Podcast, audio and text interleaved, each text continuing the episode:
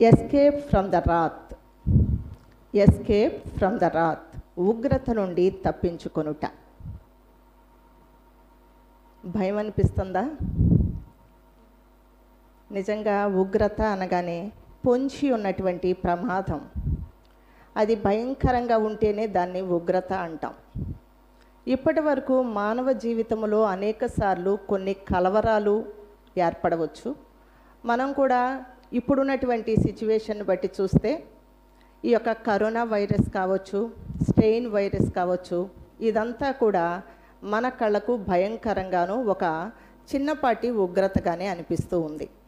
కానీ బైబిల్ ఈ ఉగ్రతను గురించి ఎక్కువగా మాట్లాడటం లేదు కానీ ఇవన్నీ కూడా ప్రభు యొక్క రాకడ కంటే ముందుగా ఉంచబడినటువంటి సూచనలు మాత్రమే అని జ్ఞాపకం చేసుకుంటానికి ఈ యొక్క చిన్న చిన్న ఉగ్రతలు వైరస్ మన జీవితాలలో దేశంలో కనపరచబడుతూ ఉంది. కానీ ఈ యొక్క వైరస్ని బట్టి చూస్తే సార్స్ అనేది కొంతకాలం క్రితం వచ్చింది. కలరా లేకపోతే ఇబోలా అనేటటువంటి వైరస్ ఇప్పుడు మనము ఉంటున్నటువంటి. కానీ ఇవన్నీ కూడా మచ్చుకి మనకు కనపరచబడటానికే కానీ ఆది మానవులైనటువంటి ఆది ఆదాము హవ్వలు చేసినటువంటి ఆ యొక్క అవిధేయతను బట్టి మానవ శరీరంలోనికి లోకంలోనికి పాపము అనే వైరస్ ప్రవేశించింది. ఈ పాపము అనే వైరస్ ప్రవేశించుట ద్వారా ప్రతి మానవుడు కూడా నరకాగ్నికి ఈడ్చుకొని పోబడుతూ నిత్య మరణాన్ని అనుభవించేటటువంటి స్థితిని మానవుడు కలిగి ఉన్నాడు. అందులో భాగంగా యేసుక్రీస్తు ప్రభువారు ఈ లోకానికి రావడం ఆయన శ్రమ మరణ పునరుద్ధానాల ద్వారా మన జీవితాలకు ఒక గొప్ప మేలును ఏర్పాటు చేసి ఆయన ద్వారా మాత్రమే మరలా తండ్రి అయినటువంటి దేవుని యొద్దకు చేర్చబడడానికి మంచి వెసులుబాటును అవకాశాన్ని కల్పించినటువంటి రీతి మనకు తెలుసు. ఈ సువార్తలో భాగంగా పరిశుద్ధుడైనటువంటి పౌలు అనేక ప్రదేశాలను తిరుగుతూ వెళుతూ సువార్తను ప్రకటిస్తూ ఈ సత్య మార్గంలో మీరు నడిచి దేవునిని అంగీకరించినట్లయితే దేవుని రాజ్యానికి వారసులవుతారు అని తెలియపరుస్తూ ఒక ప్రదేశానికి వెళ్ళడం జరిగింది. అక్కడ ఉన్నటువంటి కొంతమంది పెద్దలు చెప్పుచున్నటువంటి ఈ మార్గము సత్యమైనది కాదు అని కొంతమంది అధికారుల యొద్దకు అతన్ని తీసుకొని వచ్చి ఎంతో ఎక్యూజ్ చేసినట్లుగా అపోస్తుల కార్యములు ఇరవై నాలుగవ అధ్యాయంలో తెలియపరచబడుతూ ఉంది. ఈ అపోస్తుల కార్యములు ఇరవై నాలుగవ అధ్యాయము ఇరవై నాలుగవ వచనాన్ని మనం గమనించినట్లయితే ఇక్కడ ఏ ఒక్క అధికారి దగ్గరకు ఈ యొక్క పౌలును తీసుకొని వచ్చారో ఆ అధికారి యొక్క మనస్సులో కూడా ఈ మార్గము సత్యమైనది. ఈ మార్గాన్ని నేను కూడా అవలంబిస్తే నాకు కూడా శ్రేయస్కరమైనటువంటి స్థితి అని గమనించి కొన్ని దినాల తరువాత పౌలును తన గృహానికి లేకపోతే తన యొద్దకు పిలిపించుకోవడం జరిగింది. అందుకే అపోస్తుల కార్యముల గ్రంథము ఇరవై నాలుగవ అధ్యాయము ఇరవై నాలుగవ వచనాన్ని నేను మీ ముందుంచుతూ ఉన్నాను. కొన్ని దినములైన తరువాత ఫెలిక్స్ యూదురాలైన దృశిల్ల అను తన భార్యతో కూడా వచ్చి పౌలును పిలిపించి ఎస్ క్రీస్తు యేసునందలి విశ్వాసమును గూర్చి అతడు బోధింపగా వినెను. అప్పుడు అతడు నీతిని గూర్చియు ఆశా నిగ్రహమును గూర్చియు రాబోవు విమర్శను గూర్చియు ప్రసంగించుచుండగా ఫెలిక్సు మిగ్గుల భయపడి ఇప్పటికి వెళ్ళుమో నాకు సమయమైన నిన్ను పిలిపింతునని చెప్పాను. మనం విన్నాం ఈ వాక్యం. ఆశ అంటూ ఉంది దేవుని రాజ్యానికి వారసులు కావాలి అని. ఆ మార్గం ఏంటో తెలుసుకోవాలని ఆశ అయితే ఉంది కానీ వీరిరువురు వినుచున్నటువంటి వాక్యాన్ని బట్టి నీతిని గూర్చి మాట్లాడేటప్పుడు వారు వినగలిగారు. కొంతవరకు ఆశా నిగ్రహము అంటే మీలో ఉన్నటువంటి వాటిని సరిచేసుకోవాలి అని చెప్పినప్పుడు కూడా వినగలిగారు. కానీ ఎప్పుడైతే రాబోవు విమర్శన గురించి పౌలు ప్రసంగిస్తూ ఉన్నాడో దానికి మిగుల భయపడి అని వ్రాయబడి ఉంది. కొంతమంది మన జీవితాలలో కూడా క్రైస్తవ్యము లేకపోతే దేవుని సన్నిధికి రావడానికి ఎంతవరకు అంటే కొంతమంది స్వస్థతల కోసం మాత్రమే వస్తారు. కొంతమంది వాళ్ళ కుటుంబ అవసరతలు తీర్చబడడానికి మాత్రమే వస్తారు. ఈ ప్రాబ్లమ్స్ అన్నిటినీ పోగొట్టుకొని ఆశీర్వాదపు బాటలో నడవాలి అని అంటే యేసుక్రీస్తు సన్నిధికి వెళ్ళాలని వస్తారు. కానీ అది దేవుని మార్గంలోనికి నడిపించడానికి కొంతవరకు ఉపయోగపడుతుందే కానీ ఉగ్రత నుంచి తప్పించబడడానికి ఏమాత్రము కూడా ఉపయోగపడదు అని మనం ఈ దినాన్న తెలుసుకోవాలి. ఇక్కడ కూర్చున్నటువంటి మనమందరము కూడా ఈ వాక్యము కంప్లీట్ అయిపోయేటప్పుడు కల్లా నిజంగా ఈ ఉగ్రత నుండి తప్పించుకునేటటువంటి ప్రయత్నాన్ని నేను చేస్తూ ఉన్నానా? లేకపోతే మన యొక్క గమ్యము నరకమే అనేది జ్ఞాపకం చేసుకోవలసిందిగా పరిశుద్ధాత్మ దేవుడు ఈ యొక్క ఉదయకాల సమయంలో మనతో మాట్లాడుతూ ఉన్నారు. ఎప్పుడైతే ఈ వీరు విన్నారో రాబో విమర్శన గురించి విమర్శ అంటే తీర్పు.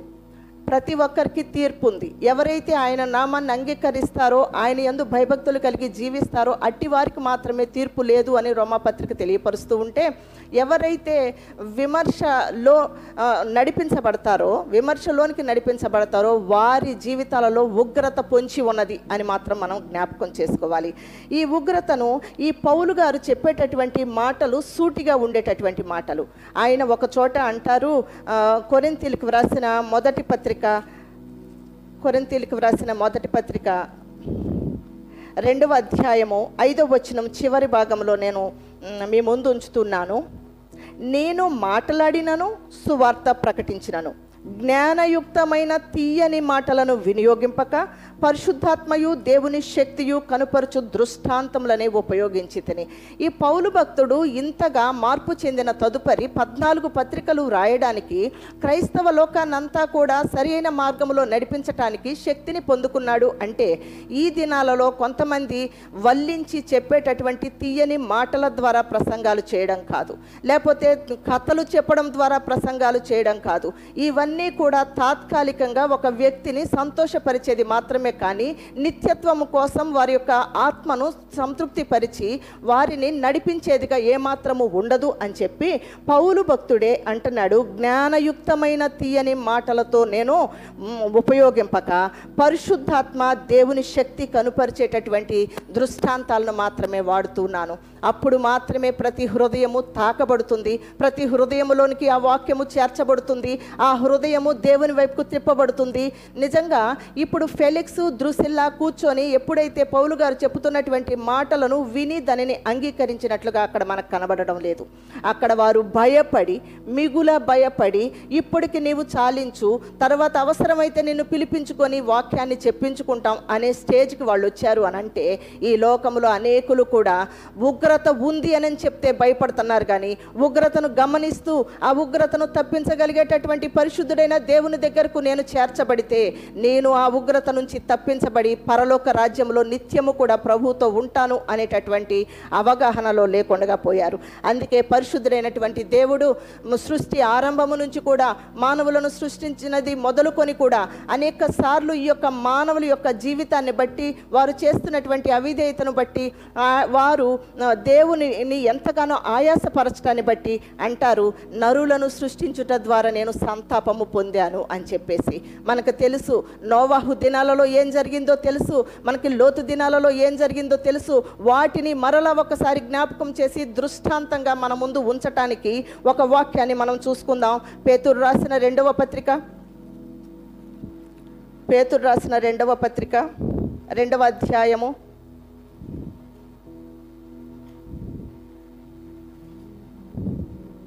ఐదవ వచనము. పేతురు రాసిన రెండవ పత్రిక రెండవ అధ్యాయము ఐదవ వచనం. మరియు ఆయన పూర్వకాలముందున్న లోకమును విడిచిపెట్టక భక్తిహీనుల సమూహము మీదకి జల ప్రళయమును రప్పించినప్పుడు నీతిని ప్రకటించిన నోవాహు మరి ఏడుగురిని కాపాడెను. మరలా ఇక్కడ చూడబో చూస్తే మనము ఆ దినాలలో ప్రభు చేత ఏర్పాటు చేయబడినటువంటి నోవాహు నీతిని ప్రకటించాడు నీతిమంతుడిగా జీవించాడు. ఎంత నీతిగా నీతిని ప్రకటించినప్పటికీ ఒక ఉగ్రత మన ముందు ఉంది. జలప్రళయం రాబోతూ ఉంది. సృష్టికర్త అయినటువంటి దేవుడే దీనిని తీసుకొని రాబోతూ ఉన్నారు. చెప్తున్నారంటే ఏ ఒక్కరూ కూడా దానిని మనస్సున అంగీకరించినటువంటి వారు లేరు. అప్పటి వరకు కూడా వారు తినుచు త్రాగుచు పెండ్లి చేసుకునుటూ పెండ్లికిచ్చుకునుటూ ఇటువంటి పరిస్థితులలోనే ఉన్నారు. కానీ నిజంగా సృష్టికర్త అయినటువంటి దేవుని యొక్క ఉగ్రత ఒకటి ఉంది అని గ్రహించలేక భక్తిహీనులైపోయినటువంటి కారణము ద్వారా నోవాహును నోవాహు కుటుంబాన్ని మాత్రమే ఆయన ఓడలోనికి ప్రవేశపెట్టాడు. అదే రక్షణ అనేటటువంటి వాడ తదుపరి ఈ యొక్క ఆరో వచనంలో చూసుకున్నట్లయితే మరియు ఆయన సొదొమ గొమెరలను పట్టణములను భస్మము చేసి ముందుకు భక్తిహీనులకు వారికి వాటిని దృష్టాంతముగా ఉంచుటకై వాటికి నాశనము విధించి దుర్మార్గుల కామ వికారయుక్తమైన నడవడి చేత బహుబాధపడిన నో నీతిమంతుడగు లోతును తప్పించెను. అక్కడున్నటువంటి పరిస్థితి కూడా మనకు తెలుసు. ఆ సాయంకాలం వేళ లోతును రక్షించటానికి అబ్రహాం యొక్క రిక్వెస్ట్ మేరకు దేవుడు అనుమతించినటువంటి ఆ ఇద్దరు దేవదూతలు ఆ గ్రామంలో ప్రవేశించిన వెంటనే పెద్ద లేక చిన్న లేక ముసలివారు బాలురు సహితము కూడా వారు పాపపు ఆలోచనలను కలిగి ఆ యొక్క ఇంటిని చుట్టినట్లుగా ఆ యొక్క ఉగ్రత దిగి వచ్చినట్లుగా మనం అక్కడ చూస్తాం. నిజంగా పరిస్థితుల యొక్క ప్రభావాలు ఈ దినాలలో కూడా అట్లాగే ఉన్నాయి. వరస లేదు. ఏదీ లేకోకుండా ఇష్టానుసారంగా జీవితాలను జీవిస్తూ కామముతో ప్ర ఎక్కువగా వారి జీవితాలను ముందుకు కొనసాగించుకుంటూ దేవునికి వ్యతిరేకమైనటువంటి జీవితాలను జీవిస్తూ ఉన్నటువంటి స్థితి. ఈ రెండు ఇన్సిడెంట్స్ చూసినప్పుడు ఒకచోట జలప్రలయము చేత ఈ యొక్క లోకమంతా కూడా నిర్మూలము చేయబడింది. రెండవదిగా గమనించినట్లయితే అగ్ని గంధకముల చేత అక్కడ ఉన్నటువంటి సుధమ గుమర ప్రాంతాలన్నిటిని కూడా అది నశింపచేయింది. ఎవరైతే నీతిని అనుసరించారో వారు మాత్రమే తప్పించబడ్డట్లుగా మనము జ్ఞాపకం చేసుకున్నాం. అయితే ఇక్కడ ఈ రెండు రెండు కూడా దృష్టాంతాలుగానే ఉంచుతూ మరలా లుకాసు వార్తలో ప్రభువే ఈ యొక్క ఇన్సిడెంట్స్ని జ్ఞాపకం చేస్తూ ఒక మాట తెలియపరుస్తూ ఉన్నారు. ఏంటి అంటే లూకాసు వార్త పదిహేడవ అధ్యాయము ఇరవై ఆరవ వచనము ముప్పయో వచనాన్ని మనము ముందుంచుకుందాం. నోవహు దినములలో జరిగినట్లు మనుష్య కుమారుని దినములలో జరుగును. నోవహు ఓడలోనికి వెళ్ళిన దినము వరకు జనులు తినుచు త్రాగుచు పెండ్లాడుచు పెండ్లికి ఇవ్వబడుచు నుండిరి. అంతలో జలప్రళయము వచ్చి వారందరినీ నశింపచేశాను లోతు దినములలో జరిగినట్లు ను జరుగును. జనులు తినుచు త్రాగుచు కొనుచు అమ్ముచు నారు నాటుచు ఇండ్లు కట్టుచు నుండిరి. అయితే లోతు సుధమ విడిచిపోయిన ఆ దినమున ఆకాశము నుండి అగ్ని గంధకములు కురిసి వారందరినీ నాశనం చేశాను ఆ ప్రకారమే మనుష్య కుమారుడు ప్రత్యక్షమగు దినమున జరుగును. ఇప్పటి వరకు చెప్పుకుంటూ వచ్చినటువంటి ఈ మాటలు ఆ ప్రకారమే మరలా మనుష్య కుమారుడు వచ్చేటప్పుడు జరుగుతాయి అని అని చెప్పేటటువంటి మాటను మనం గమనిస్తూ ఉన్నాం.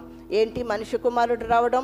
ఆయన దీనత్వాన్ని వహించి రెండు వేల సంవత్సరాలకు పూర్వమే ఈ లోకంలోనికి వచ్చి ఆయన చేయవలసినటువంటి గొప్ప కార్యాన్ని ఆ యొక్క మన కొరకు ఆయన ఏం చేయాలో మనం చేసినటువంటి పాపానికి మనము శిక్షను అనుభవించకుండా ఆయన శిక్షను అనుభవించి మన కొరకు చేసినటువంటి ఆ గొప్ప త్యాగాన్ని మనము జ్ఞాపకం చేసుకోకుండా ఉంటే మనుష్య కుమారుడు తిరిగి మరలా రానయ్యున్నాడు. ఆయన వచ్చేటప్పటికి మన జీవితాలు సిద్ధముగా లేకపోతే ఉగ్రతకు పాత్రులము అని జ్ఞాపకం చేయడానికి ఇవి దృష్టాంతాలుగా మన ముందు ఉంచబడినాయి. దేవుడు మానవులను ఎంతగానో ప్రేమించాడు. అబ్రహాము దేవుని మాట వినుట ద్వారా అబ్రహాము సంతానాన్ని ఇస్రాయేలుగా మార్చి ఆ ఇస్రాయేలీలను బానిసత్వంలో నాలుగు వందల ముప్పై సంవత్సరాలు బానిసత్వంలో ఉండుటను బట్టి ఆ దాని అక్కడ నుండి విడిపించటానికి దేవుడు ఒక ప్రణాళికను ఏర్పాటు చేశాడు. అక్కడ మా ఐగుప్తు దేశంలో బానిసలుగా ఉంటున్నారు కష్టాలతో ఉంటున్నారు. అటువంటి వారిని మోషే అనే అతనిని ఏర్పాటు చేసి మోషే నాయకత్వంలో వారిని విడిపించి వారిని కణాను చేర్చాలి అనేది దేవుని యొక్క ముఖ్య ఉద్దేశం. పదకొండు దినాల ప్రయాణం అంతటిని కూడా నలభై దినాలుగా ఎందుకు మార్చాడు అని మనం ఆలోచిస్తే సునాయాసంగా మానవుని యొక్క జీవితం నడిపించుకుంటూ వెళ్ళిపోతే ఈ ఆ సునాయాసమైనటువంటి పరిస్థితే మనుష్య కుమారుని యొక్క దినాలలో కూడా మనం ఎక్స్పెక్ట్ చేస్తాం కాబట్టి మానవుని యొక్క జీవితము ప్రతిదీ కూడా ఒక అరణ్య యాత్ర. ఈ అరణ్య యాత్రలో ప్రభు యొక్క సహాయాన్ని ఏ విధంగా పొందుకోవాలి? ప్రభు మనతో ఏ విధంగా తోడుగా ఉంటారు? ఏ విధంగా మనల్ని నడిపిస్తారు? మనము చేరవలసినటువంటి ఆ నిత్య గమ్యానికి ఏ విధంగా చేరుస్తారు అనేది దృష్టాంతంగా ఇస్రాయేలీలను ఆ యొక్క ఐగుప్తు దేశం నుండి కనాను దేశానికి ప్రయాణమై వెళ్ళిపోతూ ఉన్నారు. కానీ దేవుని యొక్క కృప ఉంది వారి పక్షాన. వారిని నడిపిస్తూ ఉన్నాడు. ఏది అవసరమైతే వారికి ఇస్తూ ఉన్నాడు. పగలు మేఘస్తంభాన్ని రాత్రి అగ్నిస్తంభాన్ని వారికి ఆహారాన్ని నీటిని ఇవన్నీ ఇస్తూ ఉన్నప్పటికీ కూడా ఆ యొక్క ఇస్రాయేలీలు దేవుని ప్రజలు అని పేరు పెట్టబడినటువంటి ఇస్రాయేలీలు సహితము దేవునిని దుఃఖపరిచేవారుగా ఉన్నారు. అందుకనే అంటాడు సంహారకుని చేతిలో అనేకులు నశించిపోయారంట ఆ మార్గములో. భూమి నెరవిరిచి వారిని మృంగివేసినట్లుగా మనం గమనిస్తాం. మరణకరమైన తాపకరమైనటువంటి సర్ప కాటుకు వారు గురైపోయినట్లుగా. ఎందుకు నేను ఈ విషయాన్ని మేము ముందుంచుతూ ఉన్నాను అంటే వీరు ఇస్రాయేలీలే వీరు దేవుని యొక్క సంతానమే. అయినప్పటికీ కూడా మధ్యలోనే వారు విడిచిపెట్టబడ్డారు. అంటే దేవుని యొక్క కృప పొందుకుంటూ కూడా కృతజ్ఞత లేకుండా దేవుని యొక్క కృపను అనుభవిస్తూ కూడా దేవునికి మహిమకరంగా వారి జీవితాలను మలచుకోకుండా ఉండుట ద్వారా వారు ఏ విధంగా నిర్మూలపరచబడ్డారో మన జీవితాలలో కూడా రక్షించబడ్డామని పేరు మాత్రం ఉంటే సరిపోదు. రక్షణ పొందుకున్నటువంటి మనము దినదినము కూడా ఆయన బిడ్డలుగా జీవిస్తున్నామా లేదా అని స్వపరీక్ష చేసుకోవలసినటువంటి వారమై ఉన్నాము. ఈ యొక్క కృపాయుగములో ఆ దినాలలో ఏ విధంగా మోషేని ఏర్పాటు చేసుకొని ఇస్రాయేలులను కణానుకు నడిపించాలనుకున్నారు? కొద్ది మంది మాత్రమే కణాను లో ప్రవేశించినట్లుగా మనకు తెలుసు. మరి ఇక్కడ ఉన్నటువంటి మనము ఈ యొక్క వాక్యాన్ని వినుచున్నటువంటి ప్రతి ఒక్కరము కూడా ఒకసారి స్వపరీక్ష చేసుకోవాలి. మనల్ని రక్షించటానికి యేసుక్రీస్తు ప్రభువుని పంపించారు. ఆ యొక్క దేవునిని మనల్ని పరమకణానైనటువంటి పరలోక రాజ్యానికి చేర్చటానికి ఆయనను మన కొరకు పంపించారు. మన జీవితాలలో మనం ఎంతవరకు దేవుని యొక్క కృపకు పాత్రులముగా అవుతూ ఉన్నామో యేసుక్రీస్తు మాటను వింటూ ఆయన ఉగ్రతను తప్పించుకోవడానికి ఎంతవరకు ఇష్టపడుతూ ఉన్నాం?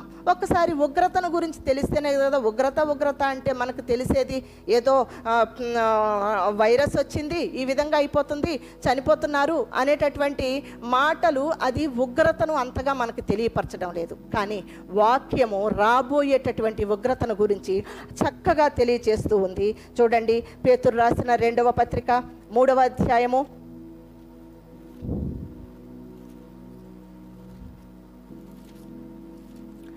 పేతురు రాసిన రెండవ పత్రిక మూడవ అధ్యాయము. పది నుండి నేను ప- పదవ వచనాన్ని చదువుతూ ఉన్నాను. ఈ ఉగ్రత దినము ప్రభువు దినము ఆయన వచ్చేటటువంటి దినము ఏ విధంగా ఉండబోతుంది అని. అయితే ప్రభువు దినము దొంగ వచ్చినట్లు వచ్చును. ఆ దినమున ఆకాశములు మహా ధ్వనితోనూ గతించిపోవును. పంచభూతములు మిక్కటమైన వేండ్రముతో కాలిపోవు. లయమైపోవును. భూమియు దాని మీదనున్న కృత్యములు కాలిపోవును. ఏం జరగబోతుంది అంట అంత్య దినాలలో భూమి ఉండదు ఆకాశం ఉండదు. ఈ యొక్క పరిస్థితులన్నీ కూడా మార్చబడేటటువంటి స్థితి. ఇప్పుడు కొంతవరకు మనుషులలో మార్పు వస్తుందేమో కానీ కొన్నిసార్లు ప్రకృతిలో కొంతవరకు మార్పు వస్తుందేమో కానీ రాబోయేటటువంటి ఉగ్రత దినములో భయంకరమైనటువంటి మార్పు. అందుకే ప్రకటన గ్రంథము ప- ఆరవ అధ్యాయంలో కూడా ఈ ఉగ్రతను గురించినటువంటి ఎఫెక్ట్ చూపిస్తూ ఉన్నారు. ప్రకటన గ్రంథం ఆరో అధ్యాయము పద్నాలుగో వచనం. మరియు ఆకాశము చుట్టబడిన గ్రంథము వలె తొలగిపోయెను. వింటున్నాం కదా? ఆకాశం ఏమైపోతుందంట? ఒక గ్రంథము చుడితే లేకపోతే ఒక చాప చుడితే ఏమైపోతుందో ఆ విధంగా ఈ యొక్క ఉగ్రత దినాన్న సంభవించబోతుంది. ఈ యొక్క ఆకాశములో ఉన్నటువంటి నక్షత్రాలు అందులో చుట్టబడిపోయేటటువంటి పరిస్థితి. అంత మాత్రమే కాదు ప్రతి కొండయు ప్రతి ద్వీపమును వాటి వాటి స్థానాలు తప్పుతాయి నిజంగా వింటంటేనే భయం అనిపిస్తుంది కదా. ఒక్కసారి మన దగ్గరలో ఉన్నటువంటి మౌలలి కొండ ఉందనుకోండి వెంటనే వచ్చేసి మన బెతస్తాక ఆ మూలకో ఈ మూలకో వచ్చేసి కొండ ఉంది అని అంటే బయటికి వెళ్ళిన వాళ్ళకి మనకి ఏ విధంగా అనిపిస్తుంది?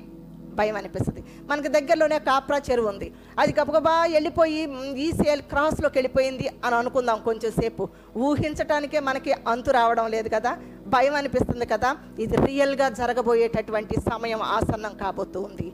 ఎప్పుడంటే ఎంతమందికి ఎంతమంది ద్వారా దేవుని సువార్త ప్రకటించబడుతున్నప్పటికీ పెడ చెవిని పెడుతూ దానిని విడిచిపెడుతూ నిర్లక్ష్య వైఖరితో ఉంటున్నారు. అలనాడు ఫెలిక్స్ ద్రుసిల్లా ఏ విధంగా భయపడి నువ్వు ఇప్పుడు కొద్దు వెళ్ళిపో అన్నారో ఈ విధమైనటువంటి మనుష్యులు లేకపోలేదు. సువార్తను వింటున్నారు విడిచిపెడుతున్నారు. సువార్తను వింటున్నారు కొంతకాలము దేవునిలో నిలిచి ఉన్నట్లుగా ఉంటున్నారు. శ్రమలు వచ్చినప్పుడు శోధనలు వచ్చినప్పుడు దాని నుండి తొలగిపోతూ ఉన్నారు. కానీ అంతం వరకు సహించేటటువంటి వారికి మాత్రమే ఈ ఉగ్రత నుండి విడుదల అని ప్రభువారు జ్ఞాపకం చేసిన ప్రతి కొండయు ప్రతి ద్వీపమును వాటి వాటి స్థానములు తప్పెను. భూరాజులు గనులు సహస్రాధిపతులు ధనికులు బలిష్ఠులు ప్రతి దాసుడును ప్రతి స్వతంత్రుడును కొండ గుహలలోను బండ సందులలోను దాగుకొని సింహాసనాసీనుడై ఉన్న వాని యొక్కయు గొర్రెపిల్ల యొక్కయు ఉగ్రత మహాదినము వచ్చెను. దానికి తాళ జాలిన వాడెవడు?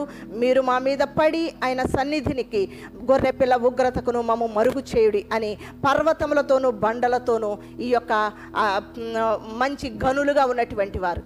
దేవుని యొక్క కృపను తెలుసుకోకుండా ఉన్నటువంటి వారు. దేవుని యొక్క మహత్తరమైనటువంటి కార్యాలను చులకనగా చూసినటువంటి వారు.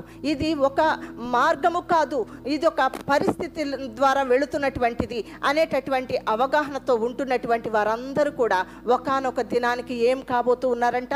ఆ బండల దగ్గరికి వెళ్ళిపోయి కొండల దగ్గరికి వెళ్ళిపోయి మీరు మా మీదకు ఉండండి మేము మీ యొక్క చాటున ఆశ్రయాన్ని కోరుకుంటాం. ఎందుకంటే ఆ యొక్క గొర్రె పిల్ల యొక్క ఉగ్రత మహాదినము వచ్చింది. విన్నామే కానీ రావడాన్ని మేము చూడగలుగుతూ ఉన్నాం. మేము ఆనాడు భయము కలిగి జీవించలేదు. ఈనాడు మేము దాగుకోవాలి అనంటే ఆ కొండలు ఆ బండలే మా వాటికి మేము వెళ్ళాలి అనేటటువంటి మరుగు చేయుడి అని పర్వతములతోనూ బండలతోనూ చెప్పేటటువంటి దినం.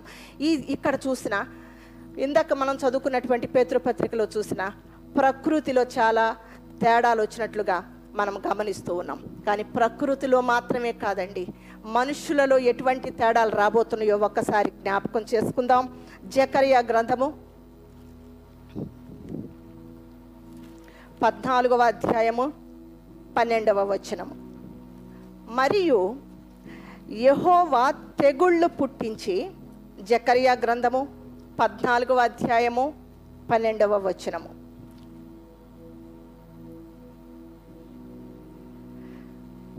మరియు యహోవా తెగుళ్ళు పుట్టించి ఎరుషలేము మీద యుద్ధము చేసిన జనులందరినీ ఈలాగున మొత్తును.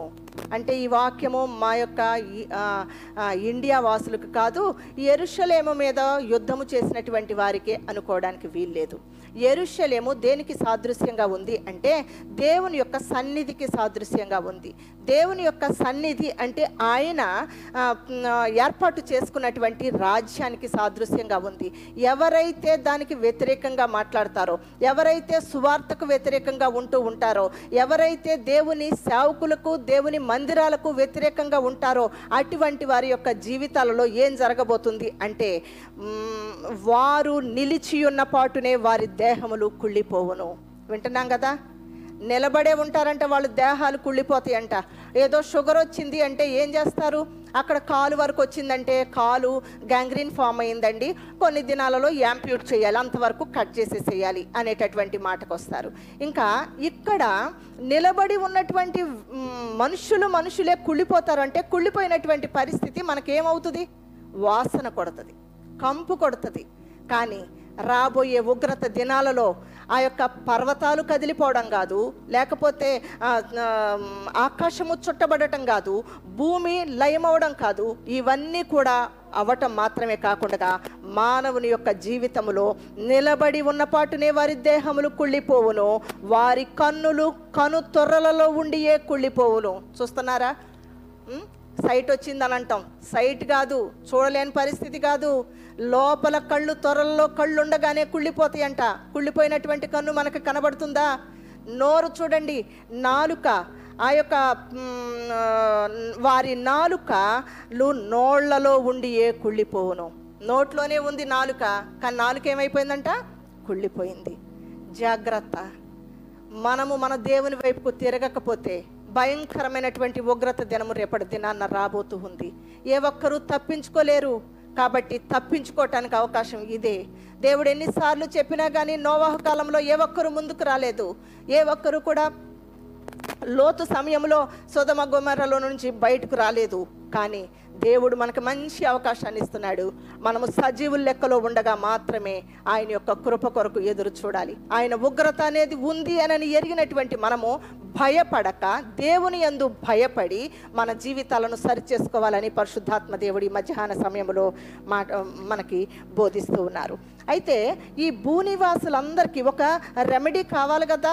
ప్రభువారు ఏం చెప్తున్నారో ఒకసారి జఫన్యా గ్రంథంలోనికి కూడా వెళ్ళి మనల్ని చూద్దాం. ప్రేమమయుడైనటువంటి దేవుడు ఆయన యొద్దకు వచ్చేటటువంటి ప్రతి ఒక్కరిని కూడా ఉగ్రత నుంచి తప్పించడానికి ఆయన ఇష్టపడుతూ ఉన్నారు. అందుకే జఫన్యా గ్రంథము మొదటి అధ్యాయము పద్దెనిమిదో వచనంలోనేమో ఆ ఉగ్రత దినాన ఏది కూడా మనము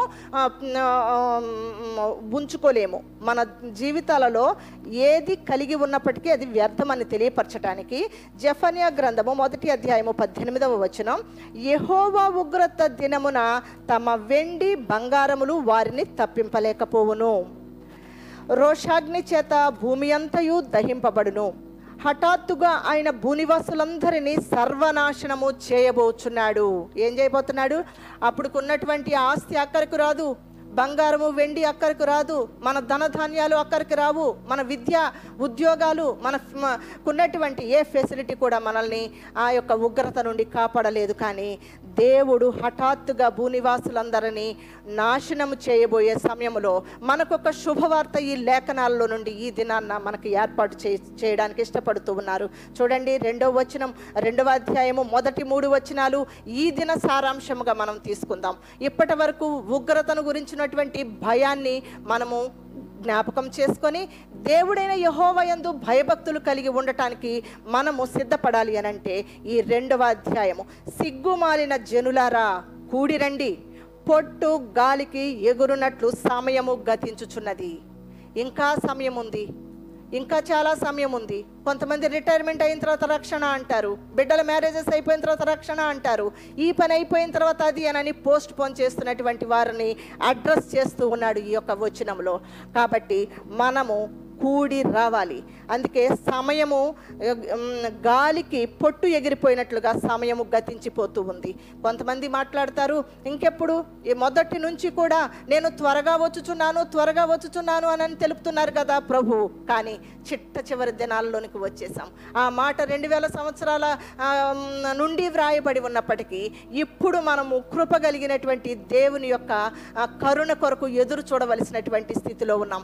ఎందుకు అంటే యేసుక్రీస్తు ప్రభు ఈ లోకంలో నుండి వెళ్ళకంటే ముందుగా శిష్యులు ఆయన యొద్దకు చేరి అయ్యా మరలా తిరిగి వస్తానంటున్నావు నువ్వు ఎప్పుడు వస్తావు? అని అడిగితే ఆయన రాకంటే ముందుగా ఇరవై నాలుగవ అధ్యాయం మత్తే సువార్తలో కొన్ని సూచనలను తెలియజేస్తారు. ఆ సూచనలో యుద్ధములు వస్తాయి కరువులు వస్తాయి భూకంపాలు వస్తాయి మా మనుషుల మీదకి మనుషులు రాజ్యం మీదకి రాజ్యము తెగుళ్ళు తెగుళ్ళను గురించి రాసినప్పుడు భయంకరమైనటువంటి తెగుళ్ళు ఈ లోకంలోకి వస్తాయని బైబిలే వ్రాయబడింది.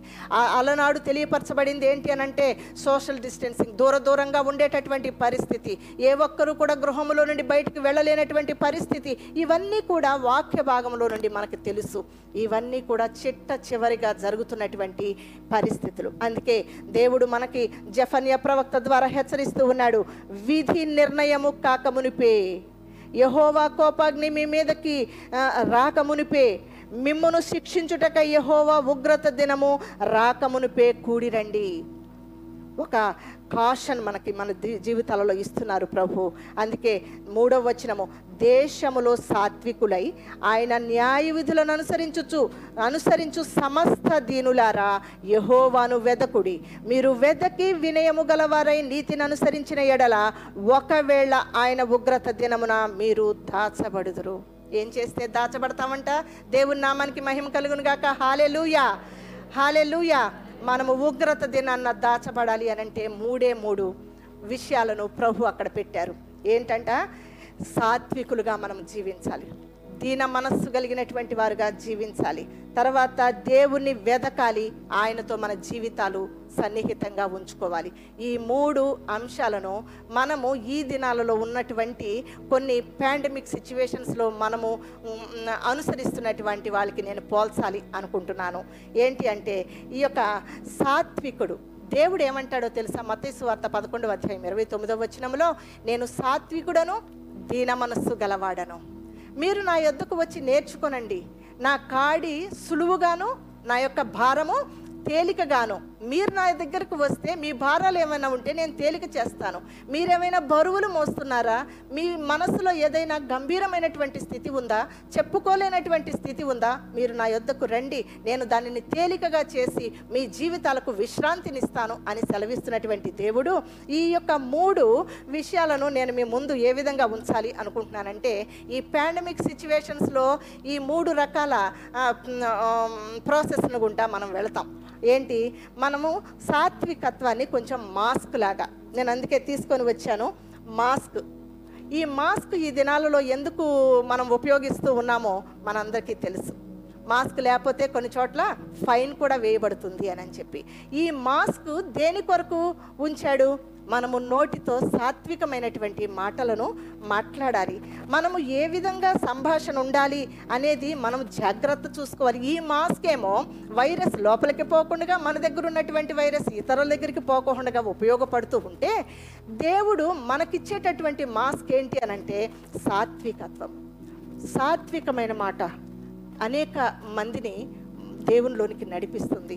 ఆ సాత్వికత్వం మనం మాట్లాడేటప్పుడు కూడా ఎంత సాత్వికంగా మాట్లాడాలి అంటే కొలసీ పత్రికలో కూడా మనందరికీ తెలుసు పరిశుద్ధుడైనటువంటి పౌలు కొలసి పత్రిక ద్వారా మనతో మాట్లాడుతూ ఉన్నారు.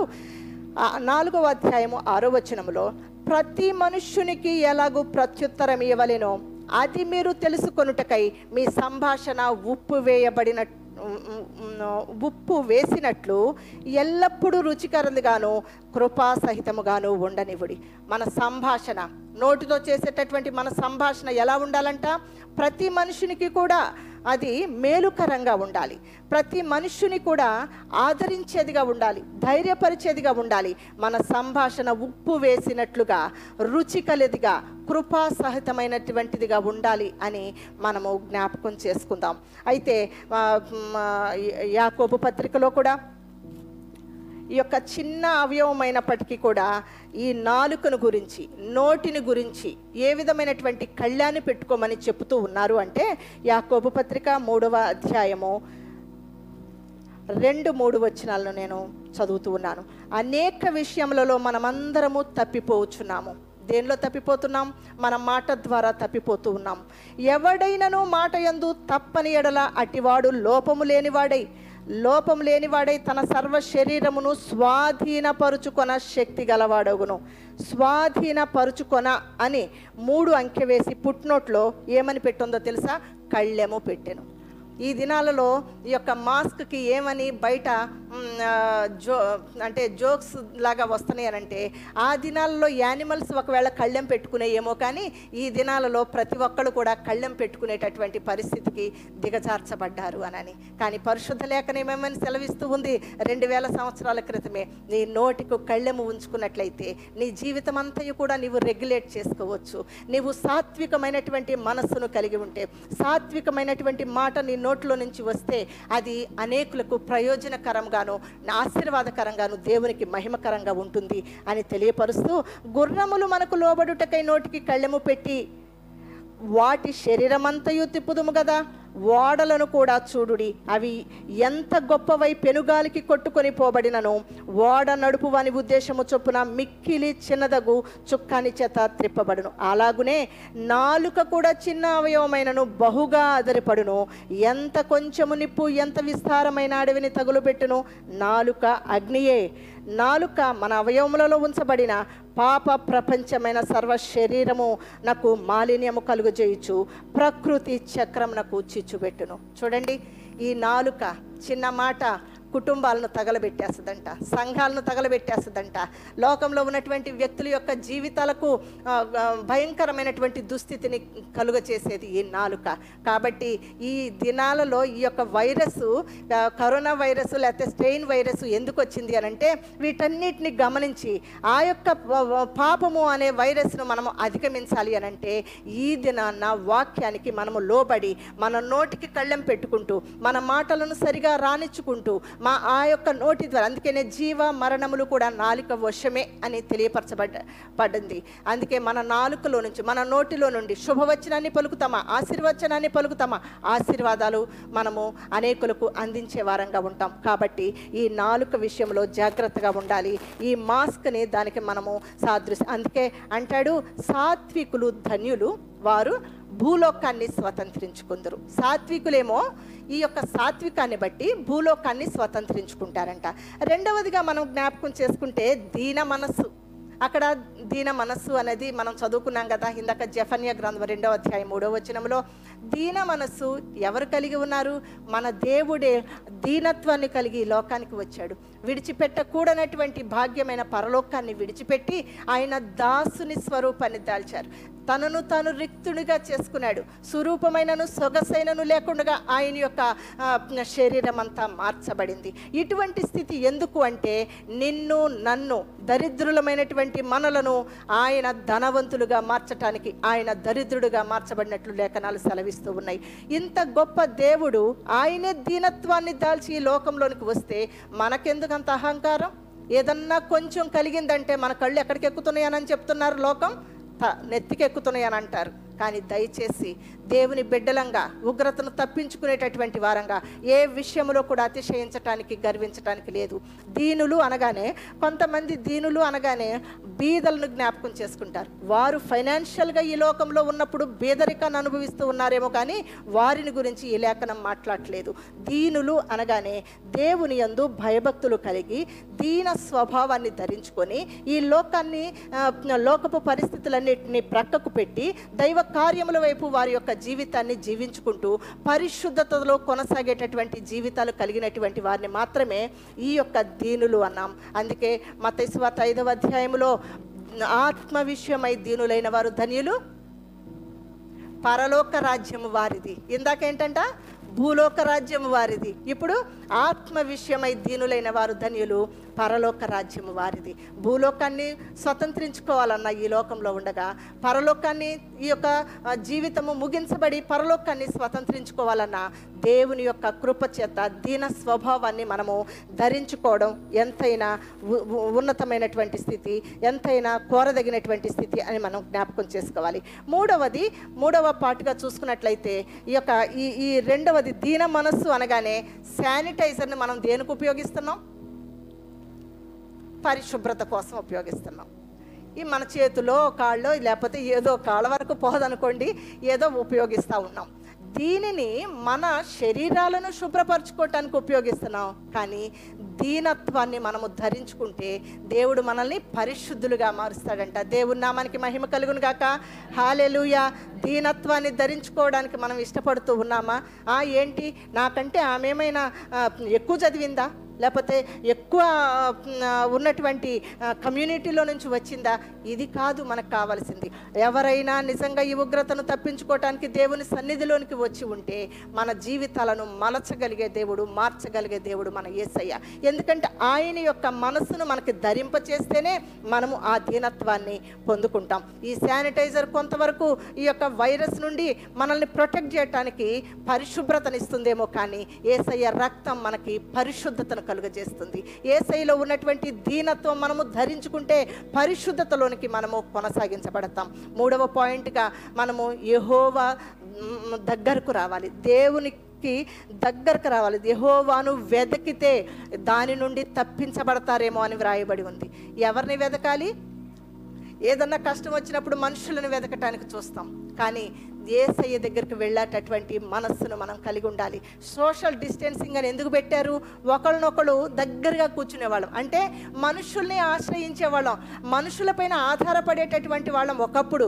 కానీ ఇప్పుడు మీకు మీరుగానే ఉండాలి. మీరు ఎంత సంఘజీవిగా ఉన్నప్పటికీ మీరు మాత్రం మీకు మీరుగానే ఉండాలి. లేకపోతే వైరస్ నుంచి మీరు తప్పించబడటం అసాధ్యము అనేటటువంటి పరిస్థితి. కానీ యహోవాను దేవుడు దేవుణ్ణి వెతికేటటువంటి సమయం మనకు ఇవ్వబడింది. అందుకే అంటాడు కదా యశా గ్రంథంలో అనుకుంటా యహోవా మీకు దొరుకు కాలమున ఆయనను వెతకుడి ఆయన సమీపముగా ఉండగానే ఆయనను వేడుకొనడి. మనకు కష్టం వచ్చినప్పుడు అందుకు అంటాడు నరుని ఆశ్రయించినప్పుడు. నరుని పైన మనము ఆధారపడుతూ ఉంటే నరుని ఆశ్రయించువారు శాపగ్రస్తుడవుతాడు. కానీ యహోవాను ఆశ్రయించువాడు ధన్యుడు అని తెలియపరచబడుతూ ఉంది. ఈ సోషల్ డిస్టెన్సింగ్లో భాగంగా కూడా మనము మనుష్యుల మీద ఆధారపడుట కాకుండా దేవుని పైన ఆధారపడుట నేర్చుకుంటూ ఉంటే దేవుని నుండి వచ్చేటటువంటి ఆశీర్వాదాలు గొప్పయి. ఎప్పుడూ మన జీవితంలో లేచిన దగ్గర నుండి మనము ప్రతి పరిస్థితిలో కూడా దేవుని పైన ఆధారపడటం నేర్చుకోవాలి. ఈ యొక్క దీనిలో భాగంగా మాస్క్ను గురించి నేర్చుకున్నాం శానిటైజర్ను గురించి నేర్చుకున్నాం సోషల్ డిస్టెన్సింగ్. ఎంతో కాలం నుంచి ప్రార్థనలు చేస్తున్నాం గవర్నమెంట్ కూడా చాలా శ్రమపడి ఏం తీసుకొచ్చిందంట? వ్యాక్సిన్ తీసుకొచ్చింది. ఆ వ్యాక్సిన్ వేపించుకోవాలా? వద్దా? వేపించుకుంటే పరిస్థితులు ఏంటి వేపించుకోకపోతే ఏంటి పరిస్థితులు? ఇవన్నీ కూడా మానవుల్ని కలత పరుస్తూ ఉన్నాయి కదా. మరి మనకెప్పుడు ఈ యొక్క పాపపు వైరస్ నుండి వ్యాక్సిన్ కనుగొనబడింది? రెండు వేల సంవత్సరాల కంటే ముందుగానే కనుగొనబడింది. దేవుని నామానికి మహిమ కలుగును గాక. హాలే లూయా హాలే లూయా నీవు నేను చేసినటువంటి ఆ యొక్క పాపాన్ని బట్టి ఆ యొక్క శాపగ్రస్తమైనటువంటి స్థితిని బట్టి రెండు వేల సంవత్సరాల క్రితమే పరిశుద్ధుడైనటువంటి దేవుడు మన ఎడల ప్రేమ కలిగి తన ప్రియ కుమారుని లోకానికి పంపించారు. ఆయన చిందించినటువంటి రక్తము ద్వారా మాత్రమే మనం ఈ పాపపు వైరస్ నుండి బయటకు తీసుకొని రాబడగలము. ఈ వైరస్ ఈ యొక్క వ్యాక్సిన్ మనకు రెండు వేల సంవత్సరాల క్రితమే కనుగొనబడింది. కానీ ఎంతమంది వేయించుకున్నారు? వేపించుకున్నటువంటి వాళ్ళు ఇంకొకటి కూడా వస్తుంది. వేపించుకున్నప్పటికి కూడా ఈ వ్యాక్సిన్ ఇంజెక్షన్ వేయించుకున్నప్పటికీ కూడా మరలా మీరు ఫ్రీగా తిరగడానికి వీల్లేదు. మాస్క్ మస్ట్ ఈ యొక్క sanitizer must social distancing must. అవునా కాదా? వార్తల్లో వింటున్నాం కదా. మరి ఇక్కడ ఉన్న వాళ్ళైతే ఎవరు వేయించుకున్నట్టుగా నాకు అనిపించలేదు. ఏది? బయట ఉన్నటువంటి వ్యాక్సిన్. కానీ ఏసయ్య రక్తము అనేటటువంటి వ్యాక్సిన్ వేయించుకున్నటువంటి మనము. మన జీవితాలలో ఎప్పుడు కూడా మా నేను సాత్వికమైనటువంటి జీవితాన్ని కలిగి జీవిస్తూ ఉన్నానా? ఈ దీన మనస్సు అనేటటువంటి మనస్సును నేను ధరించుకున్నానా? దేవునితోనే ఎప్పుడు కాంటాక్ట్ అయ్యి దేవుని యొక్క కృపలో నేను కొనసాగుతూ ఉన్నానా? అనేది మనం స్వపరీక్ష చేసుకుంటూ ఉండవలసినటువంటి దినము. రక్షించబడినంత మాత్రాన సరిపోదు. రక్షణను అంతం వరకు కాపాడుకోవాలి. వ్యాక్సిన్ లోకంలో వేయించుకున్నంత మాత్రానే సరిపోదు. ఈ యొక్క సేఫ్టీ మెజర్స్ అన్నిటిని కూడా మనం పాటిస్తూ ఉండాలని ఏ విధంగా తెలియపరుస్తూ ఉన్నారో ఈ దినాన పరిశుద్ధాత్మ దేవుడు కూడా మనతో మాట్లాడుతూ ఈ యొక్క యేసు రక్తము ద్వారా మాత్రమే ఈ ఉగ్రత నుండి తప్పించబడగలము అని రోమాపత్రిక ఐదవ అధ్యాయము ఎనిమిదవ వచ్చిన మనకు తెలియపరుస్తూ ఉంది. అయితే దేవుడు మన ఎడల తన ప్రేమను వెల్లడిపరచుచున్నాడు. ఎట్లనగా మనం ఇంకా పాపులమై ఉండగానే క్రీస్తు మన కొరకు చనిపోయాను. కాబట్టి ఆయన రక్తము వలన ఇప్పుడు నీతిమంతులముగా తీర్చబడి మరింత నిశ్చయముగా ఆయన ఉగ్రత ఆయన ద్వారా ఉగ్రత నుండి రక్షింపబడుదుము. దేవుని నామానికి మహిమ కలుగును గాక. హాలెలుయా యేసు రక్తము మాత్రమే మనల్ని ఉగ్రత నుంచి బయటకు తీసుకొని వచ్చేది. ఉగ్రత నుంచి తప్పించేది. ఆయన రక్తము మాత్రమే మనల్ని నీతిమంతులుగా తీర్చేది. ఆయన రక్తము మాత్రమే రక్షించబడినటువంటి మనలను అంతం వరకు మనం రక్షణను కాపాడుకోవడానికి సహాయం చేసేది. ఈ రక్త రక్త ప్రోక్షణ కిందకు మనం వద్దాం. ప్రతి దినము కూడా ఆయన యొక్క రక్తము చేత తడపబడేటట్లుగా నా కుటుంబాన్ని తడుపు ప్రభు నన్ను తడుపు ప్రభు నా యొక్క సంఘాన్ని తడుపు ప్రభు మా బంధుమిత్రులను తడుపు ప్రభు దేని చేత? రక్తము చేత. ఆయన యొక్క రక్తము ప్రశస్తమైనది. ఆ రక్తమే ప్రతి వ్యాధి నుంచి నిన్ను విడుదల కలుగు చేసేది. ఆ వ్యక్ ఆ రక్తమే నీ భయంకరమైనటువంటి నుండి పాపము నుండి పాపపు రుగ్మతల నుండి శాపగ్రస్తమైనటువంటి స్థితి నుండి విడిపించగలిగేది కాబట్టి ఈ దినాన్న ఆ ఏసయ్య రక్తము అనేటటువంటి ఇంజెక్షన్ లేకపోతే వ- వ్యాక్సిన్ వేయించుకుంటూ అంతం వరకు నీ జీవితాన్ని నడిపించుకుంటూ ఉంటే వాక్యానికి లోబడినటువంటి వారంగా ఆత్మకు లోబడినటువంటి వారంగా అవుతాం. చిట్ట చివరిగా ప్రకటన గ్రంథము మూడవ అధ్యాయము పదో వచనం మనతో ఈ విధంగా మాట్లాడుతూ ఉంది. నీవు నా ఓర్పు విషయమై ఎవరైతే ఈ వాక్యానికి లోబడి ఎవరైతే ఈ యొక్క ఉగ్రత నుంచి తప్పించబడాలనేటటువంటి దృక్పథంతో ఉన్నారో వారిని జ్ఞాపకం చేసుకుంటూ నీవు నా ఓర్పు విషయమై వాక్యమును గైకొంటివి గనుక భూనివాసులకు శోధన శోధించుటకు లోకమంతటి మీదకి రాబోవు శోధన కాలంలో నేను నిన్ను కాపాడేదను. దేవుని నామానికి మహిమ కలుగును గాక హాలెలూయా. మనం వాక్యాన్ని గైకొనాలి. ఆత్మ ద్వారా నడిపించబడాలి. ప్రార్థనా జీవితంతో దేవునికి ఇష్టంగా మార్చబడాలి. అప్పుడు మాత్రమే ఈ ఉగ్రత నుండి ప్రభు మనల్ని తొలగిస్తారు. రాబోయే ఉగ్ర ఉగ్రత మాత్రం చాలా భయంకరమైనది. దానికి ఎవరు కూడా తాళగలిగినటువంటి వారు లేరు కాబట్టి మన జీవితాలను మనము దేవుని ఎదుట సిద్ధపరచుకుందాం దిద్దుకుందాం ప్రతి పాత జీవితాన్ని విడిచిపెడదాం దేవునికి మహిమకరంగా జీవిద్దాం ఉగ్రత నుండి విడిపింపబడి పరిశుద్ధంగా మన జీవితాన్ని ముందుకు నడిపించుకుందాం. అట్టి కృప దేవుడు మనందరికీ అనుగ్రహించి మహిమ పొందునుగాక. Amén.